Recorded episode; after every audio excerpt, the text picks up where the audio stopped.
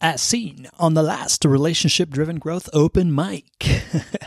uh, our community member and my buddy Simon Zatyrka, his uh, he's got a really compelling consulting business happening. He's this uh, really experienced chef that's run a bunch of kitchens, and now he's using that experience to consult.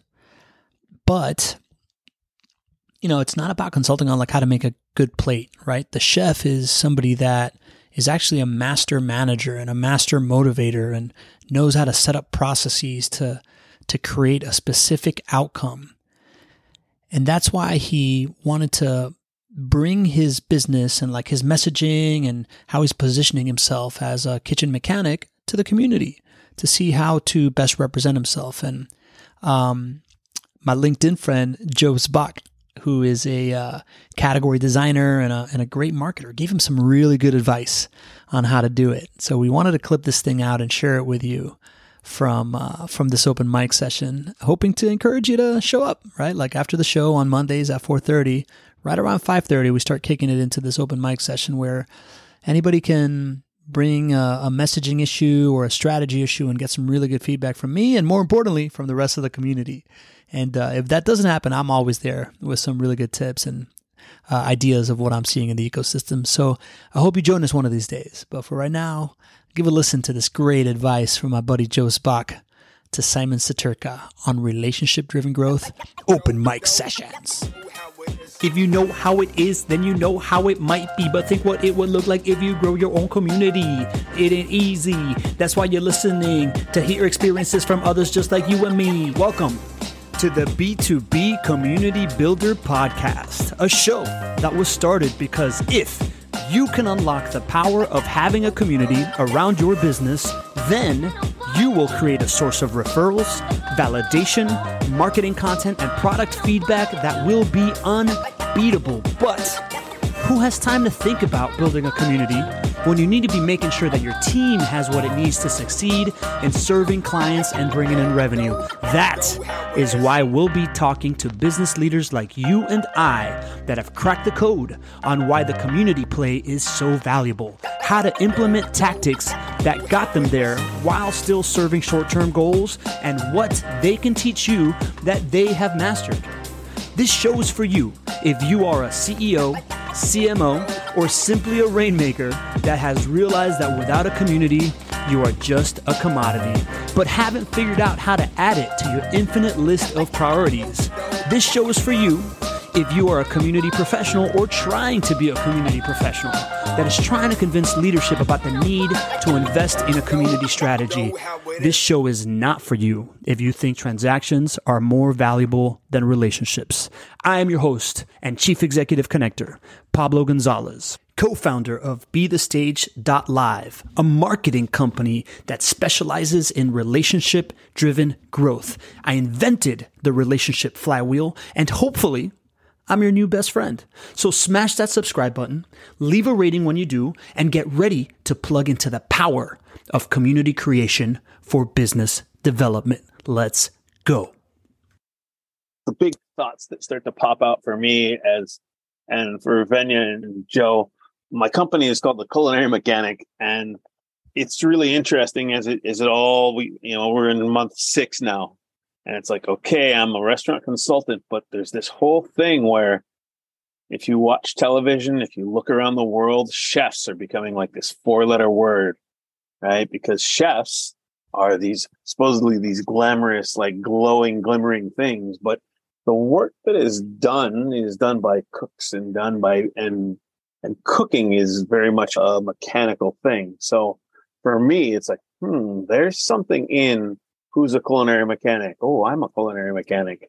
And so that's kind of why I've been showing up, Pablo, is just to kind of yeah. continue to hone the idea of what I'm not even in the beginnings of it, but it strikes my brain when I listen to the whole social pe- penetration theory and the onions. I'm like, ha, huh, this is all really everything I've been thinking. So I like your the languaging there. Is your point of view like this idea of like shunning the celebrity culture around chefs and just getting back to the simple idea of preparing food for another person and like getting the joy from that and not the so yes yes, it is like I mean, you can compare it to things like slow food, right? Where like it's just dropping it back down in a first and making good food for a group or other people. But it's also kind of within the restaurant industry, remembering that it's not like being a chef isn't necessarily the glamorous thing that you get to see, right? Like whether it's, oh God, what did I watch yesterday?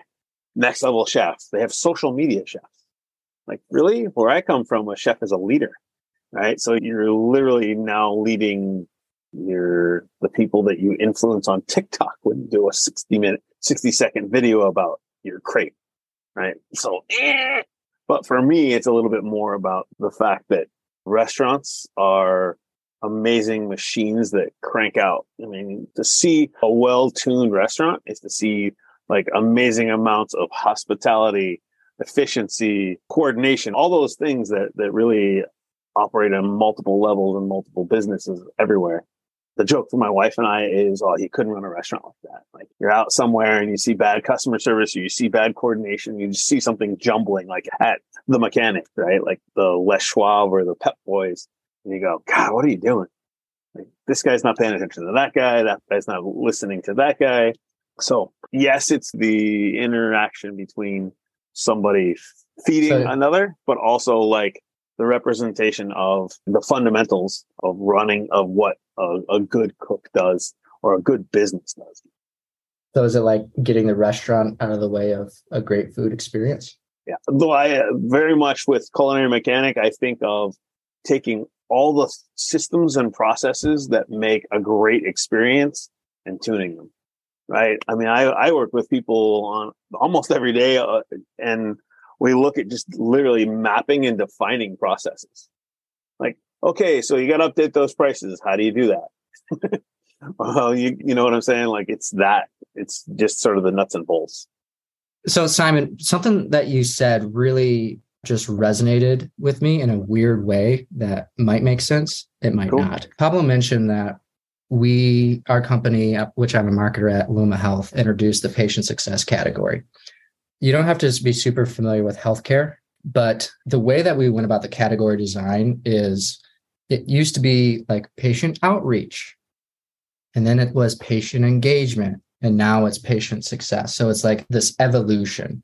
And one of the ways that that we depositioned the old category of way of thinking was that it was very much limited in scope and lacking the full breadth of what it takes now to really compete and win in a modern healthcare environment right? So the parallel that I'm drawing is instead of saying, because from a product standpoint, we did a lot of the same feature function as someone that would call them patient engagement or the old way, right? But the way we did it was much more holistically and much more connected, right? But it's really hard to say end to end without sounding like a jargon machine. So what we did was we crafted this much bigger narrative and we said that the problem wasn't disengagement, it was disconnection. And we told this story, right, that was bigger and was more of a mindset around the real goal isn't just engaged patients, it's successful pa- patients. Because I have my own personal health story where I was a very, very engaged father to be going through the process of IVF and all of this shit and having to navigate this really disjointed and be my own champion right? I was successful despite of how the US healthcare system works, right? And so I have this like bigger narrative that I hope builds a community and aligns. But the parallel, which is weird, maybe you'll disagree with this, but it could be useful is if you're going to be a culinary mechanic, it's not just about when you get there as a chef and like you do the prep. I don't know. I don't know your world at all. You do the prep, you do this, and you serve it, and like all the other departments and stuff do what they do. No, you've got to look at it holistically, right? Because it's not just about getting hot food into the mouth of a person, it's about thinking about the entire experience from the point of view of the diner. And it's not just a transaction, but an opportunity to create a relationship. And in order to do that, you've got to think about all of the pieces of the machine, right, that work together to craft, right, this plate of experience. And it's not just this little thing where a lot of people always think of it's this bigger holistic oh. thing, right? So that could be that's why I think it's a parallel between where we're at and where you want to go. Oof. That was a golden nugget right there. I'm going to have my team clip that and paste that across all my social media channels.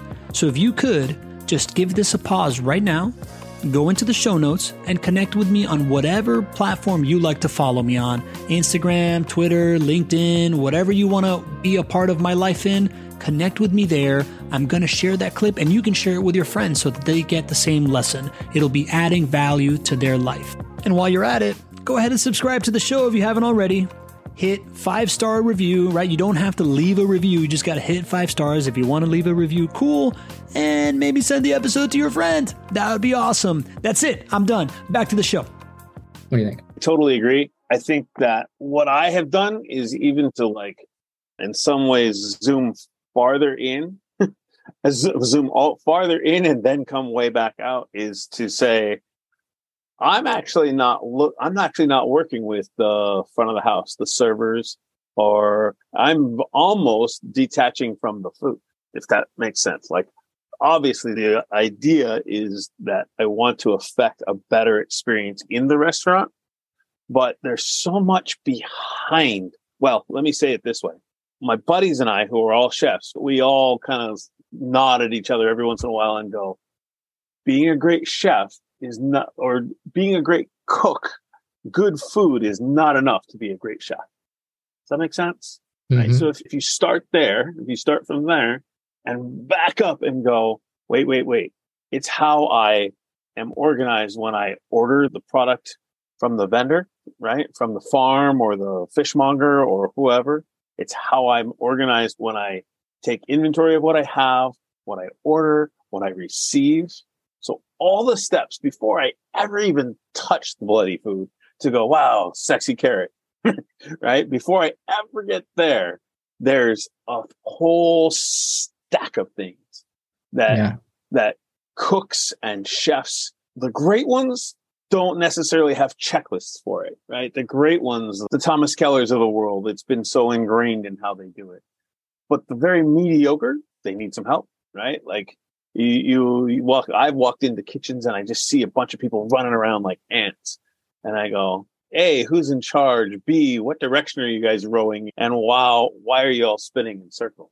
Right. And so it's, so then it becomes, okay, there's the systems, the processes, but nobody's leading. And so the other steps that I take to, to work with folks are to say, Hey, leadership 101, let's start, the, let's start here. Let's start the back. So that mm-hmm. for me is what the culinary mechanic thing has kind of become. Yeah. So That makes a lot of sense. there and then like at that point like people identifying with with just being a, and then people identifying with oh being a great cook if that makes sense Just Yeah. almost separately but Healthcare parallel, I think, continues in that totally like it's not just about quality care like that alone isn't enough. It's about the full experience leading up to and after that that determines whether or not you're going to be around for this next era of healthcare.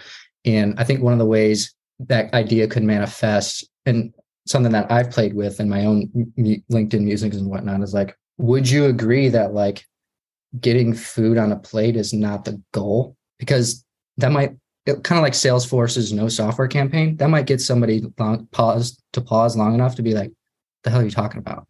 Right. So it's like your point of view, right? That is like that little thing that lets somebody stay with you long enough to consume the rest of what you have to say. Like the goal is not hot food on a plate. That's actually just a convenient byproduct of a well-oiled machine. I love Oh, that. I yeah. Mhm. I, I love Right. that man Oof. And then Oh, from love that. there, you get to present your whole book of services, your starting point, your underlying process.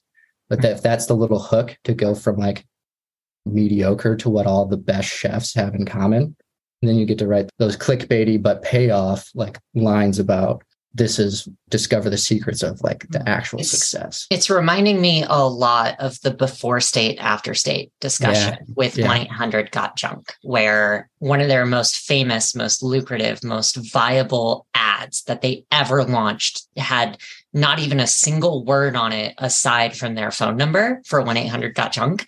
And all it was a web banner that they took out on YouTube. And it was a lawn with a garage sale going on and a couple that obviously looked very disgruntled. And then a truck came by and it said 1 800 got junk. And as the trunk left, the entire lawn was completely and totally clean. And the couple was hugging in their driveway. And it had nothing to do with the trash, it had nothing to do with the junk.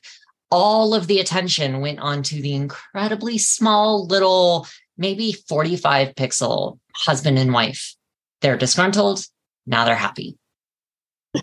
Before and after state. I like it. Yeah, Simon, you could do a like an ad campaign where you put like delicious looking food and like That'd be just so fun to work on. appetizing contexts. it also draws an additional parallel for me where I get kind of fed up with a lot of community managers coming in and saying that the definition of community is a space where you produce belonging. And I'm like, producing belonging is not the definition of community. It is the effect, it's the thing that you're looking for to come out of a community.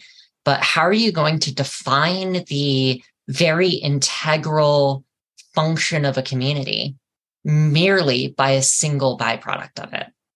And it kind of reminds me a lot of that as well. Like, how are you going to take this entire concept of chefs and a culture of cuisine and put it at the end of saying it's about getting food out on a plate?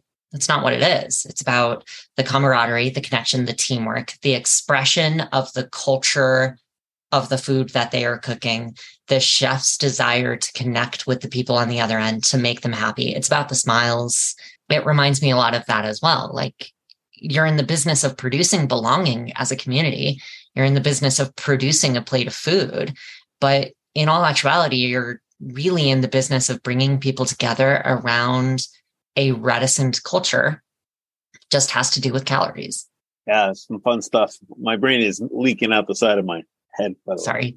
no, it's okay. I lo- I like it. It's kind of a it's kind of the the good sort of pain, but it's like, whew, boy, it's the byproduct of spending 35 years strapped to a stove.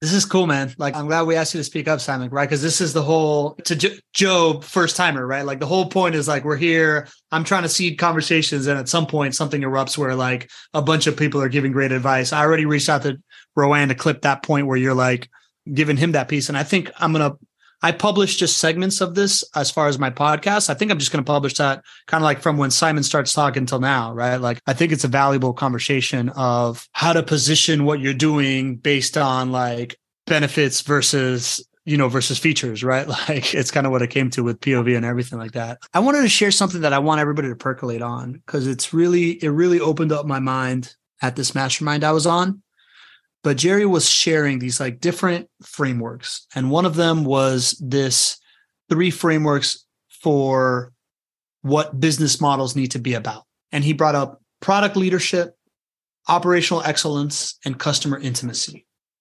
Basically meaning this guides where you allocate resources to the most when you have them and what everything else just needs to be good enough right? So a product leadership business model things are going well you got some resources to spare you're going to hire engineers you're going to hire you know materials for the product r&d stuff like that an operational excellence business model is meant to drive efficiency, drive low cost, drive ease of use, right? So you get some extra resources, you're going to invest it in software, you're going to invest in systems, things of the sort. And then there's the customer intimacy business model, which is like you are investing 100% in experience, right? So you get extra resources, you invested in like ways to engage your clientele, things that you can do with them, you know, listening tools, things like that.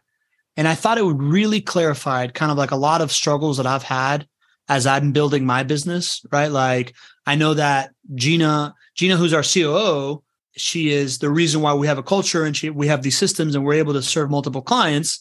She's driven by an operational excellence business model and I'm driven by customer intimacy, right? Like I want to get as deep into a client as I can and shuck and jive and do whatever I can in order to get that thing to succeed instead of creating the business model that's like, hey, this is what we do, this is what we don't do, and that's why we can sell it to 10,000 people, right? So I wanted to just kind of like seed that com- seed that thing in your mind because I think if you're if you're having conversations with your team, right? Like think about what you're motivated by. If or think about what you are if if you're the head of the team, think about what you are telling people is your priority. And if you can kind of segment it into product leadership, operational excellence and customer intimacy and be very clear about what those things are, then when you get into these conversations of no, we can't do that because we need to stick to these systems versus no, we can't do that because it's not best for the client, start to get very, very clear and starts to give you like a really good framework of where to devote effort and how to have those conversations. Well, I hope that was really valuable to you. Like I said, uh, take this as an opportunity. If you got a, an issue that you're working with that you need some advice on from my community or from an expert that I can bring in, I'm happy to facilitate that discussion. And it all starts after the internet talk show on t- on Mondays at uh, 5:30. So you can show up for the show, you can stick around for the open mic session, or you can just show up for the open mic session somewhere around 5:30. But uh, I want to see you there. So let me know what I can help with. And if you got a friend that's in this situation, send them to the show. And of course, got to thank my team as always. Number one, I always thank Roanne because she just keeps me doing all the things I need to be doing as the account manager on this project. Gina, who's built this amazing world class culture and brought us a, an amazing team and recruited amazing talent, like her right hand Marge, who makes everything happen. Um, JP, our employee number one, who does all the all the cool stuff. Right, he's making all the videos, he's making all the all the audio stuff, everything that you see and touch is touched by the creative uh, director of our company, JP, employee number one, who is training another awesome creative, Philippe, to um, you know follow in his footsteps and do great things for us, like the client activations that we do for our clients and repurposing that type of content all helped by Rita, our content strategist, who basically takes the things that we promise and make sure that you get the results that we say on based on the content that we are creating, right? Like making sure it's all congruent, the story is right, that you're getting the results that you need. Our two awesome account managers, uh, Joanna and Joyce, and our amazing superstar writer, Nicola, who has been my buddy now for going on like four or five years. He's turning into a man when I first started mentoring when he was 13, and he interviewed me on a podcast, and now he's becoming a world class writer. So want to thank the whole team, and I want to encourage you to always, always consider the impact of relationships being more valuable than transactions. See you next week.